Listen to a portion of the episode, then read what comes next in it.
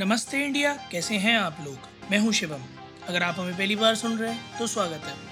इस शो पर हम बात करते हैं हर उस खबर की, जो इम्पैक्ट करती है आपकी और हमारी लाइफ तो सब्सक्राइब का बटन दबाना ना भूलें और जुड़े रहे हमारे साथ हर रात साढ़े दस बजे नमस्ते इंडिया में।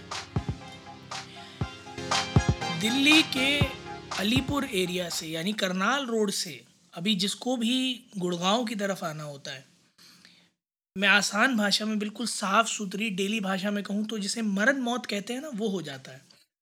क्योंकि वहाँ से गुड़गांव आने का मतलब ये है कि आप अपने घर से ये सोच कर निकलते हैं कि अगर आज गुड़गांव पहुँच गए तो ऊपर वाले के हाथ जोड़ कर ये कहेंगे कि, हे प्रभु, तेरी कृपा है अगर तूने हमें पहुँचा दिया सही सलामत।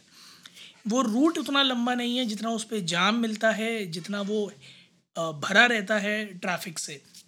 उसी को ईज़ ऑफ़ करने के लिए 2000 में एक रोड प्रपोज हुई थी अर्बन एक्सटेंशन रोड प्रोजेक्ट जो कि दिल्ली के अराउंड एक और रिंग रोड बनाने का प्लान कर रही थी ताकि दिल्ली के एक कोने से दूसरे कोने में आने वाले लोगों को आसानी हो जाए। हालाँकि उस टाइम फंड्स और लैंड एक्विजिशन के इश्यूज़ की वजह से ये नहीं हो पाया था। फाइनली ये प्रोजेक्ट खिंच खाच के खिंच खाच के दो हज़ार बीस में शुरू हुआ। अक्टूबर 2023 की इसकी डेडलाइन है। फ़ेज़ वन की कंप्लीट होने की और वो सितंबर 2023 तक होता दिख रहा है। तो एन की रिपोर्ट के अकॉर्डिंग और ministry of road transport highways of India ने जैसा बताया है, साठ प्रतिशत टोटल काम तकरीबन हो चुका है। पाँच फेजेस या पैकेजेस में ये बनने वाला है और ओवरऑल सिक्सटी परसेंट कंप्लीट हो चुका है। पहला पहला पैकेज फिफ्टी फाइव परसेंट हो चुका है, दूसरा पैकेज करीब फोर्टी फाइव परसेंट हो चुका है, तीसरा नब्बे प्रतिशत हो चुका है seventy two percent package four हो चुका है sixty seven percent package five हो चुका है। तो ये सब अगर देखें तो almost on the verge of completion ही है। तो कोशिश ये है कि उसमें से एक पैकेज को अब ओपन कर दिया जाएगा। ये स्टार्ट होता है अलीपुर से और अगर आप इसे देखिए तो ये एंड होता है द्वारका में जाकर।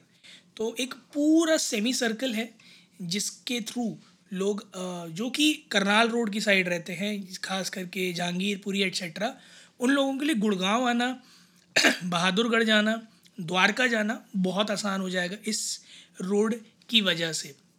सिक्स और फोर लेन कॉम्बिनेशंस का ये एक्सप्रेस वे और साइड रोड्स सर्विस लेन्स का बनेगा।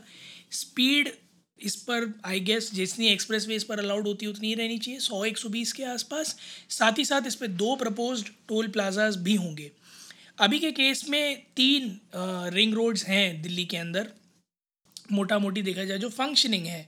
एक इनर सर्कल एक आउटर सर्कल और तीसरा जो वेस्टर्न पेरीफेरल और ईस्टर्न पेरीफेरल की रोड है।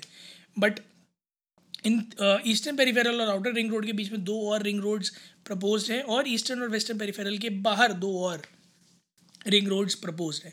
कुल मिलाकर कोशिश ये की जा रही है कि दिल्ली के बाहर से जो ट्रैफ़िक दिल्ली के आर पार होके जाता है, यानी ईस्ट से वेस्ट जाने वाला जो वाया दिल्ली होके जा रहे थे हाईवेज़ या जो north to south via Delhi होके जा रहे थे, उन्हें बाहर बाहर से निकाल दिया जाए ताकि दिल्ली के अंदर का ट्रैफ़िक कम हो सके। सो अलग अलग स्टेट से जो लोग जाते हैं या फिर जो कार्गो जाता है, वो क्योंकि दिल्ली के भीतर से काफ़ी सारा होके जाता है, इस वजह से भी दिल्ली में एक ग्रेट डील ऑफ़ ट्रैफ़िक रहता है।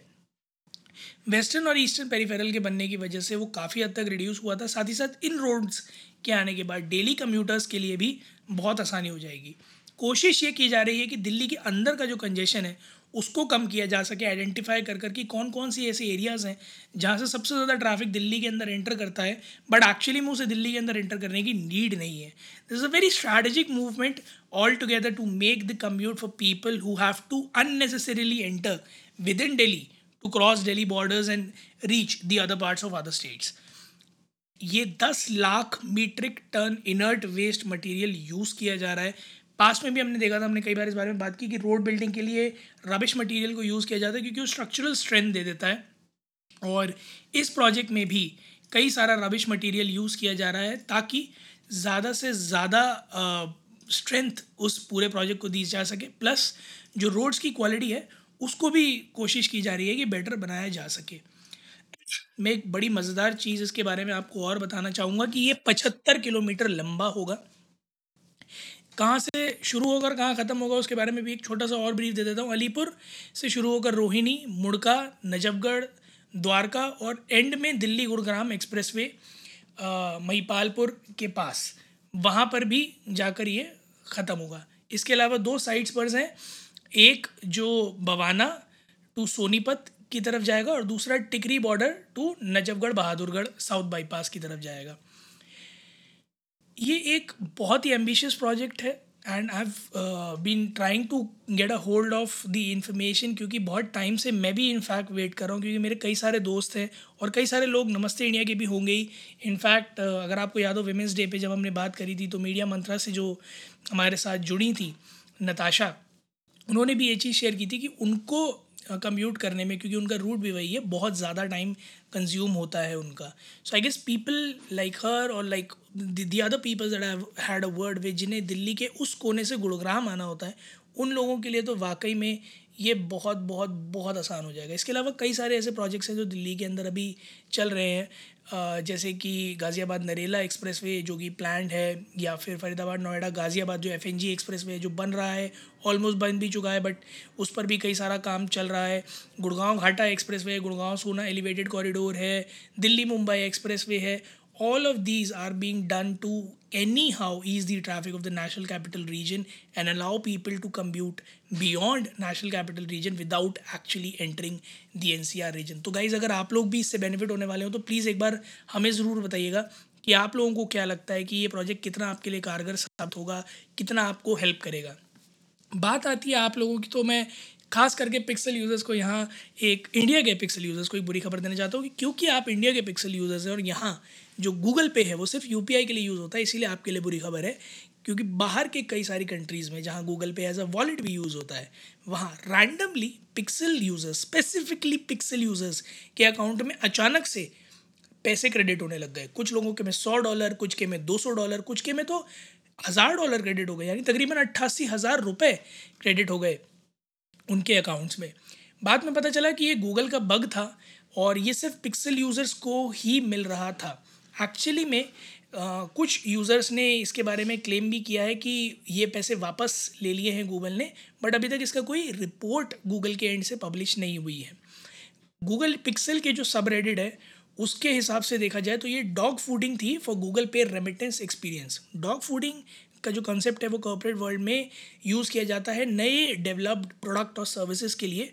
जो कि कंपनी के स्टाफ को दिए जाते हैं टेस्ट करने के लिए before it is made available to public और फिर उनको उस चीज़ के लिए रेमिटेंस दिया जाता है क्योंकि उन्होंने वो यूज़र एक्सपीरियंस कैसा लगा शेयर किया, अपना फीडबैक दिया और वो एक एक kind of alpha beta testing होती है तो। और ये गूगल पे ऐप पर जो अभी लेटेस्ट अपडेट्स गूगल ने पुश किए थे, उनके ग्लिच की वजह से हुआ है। लोग बहुत एक्साइटेड हैं ये जानने के लिए कि गूगल इस पर क्या जवाब देगा। और साथ ही साथ पिक्सल सेवन ए भी आने वाला है प्रॉबली इन मे जब I O two thousand twenty three Google host करेगा। तो ऐसे स्पेकुलेशन हैं कि सेवन ए का लॉन्च भी वहाँ होगा। और अब इस इवेंट के होने के बाद, जहाँ पिक्सल यूज़र्स को अचानक पैसे मिलने लगे हो सकता है पिक्सल सेवन ए की सेल्स भी काफ़ी रैम्प अप हों। आप भी जाइएगा गाइस ट्विटर और इंस्टाग्राम पर इंडिया अंडर स्कोर नमस्ते पर। हमें बताइएगा, अगर आप पिक्सल सेवन ए का वेट कर रहे हैं या आपके पास ऐसे ही कुछ रैंडम पैसे आ गए किसी ऐप से तो प्लीज़ हमारे साथ शेयर कीजिएगा ताकि हम लोगों को बता सकें, वो ऐप डाउनलोड कर सके और क्या पता किसका लग चल जाए और उसके खाते में कुछ पैसे आ जाए।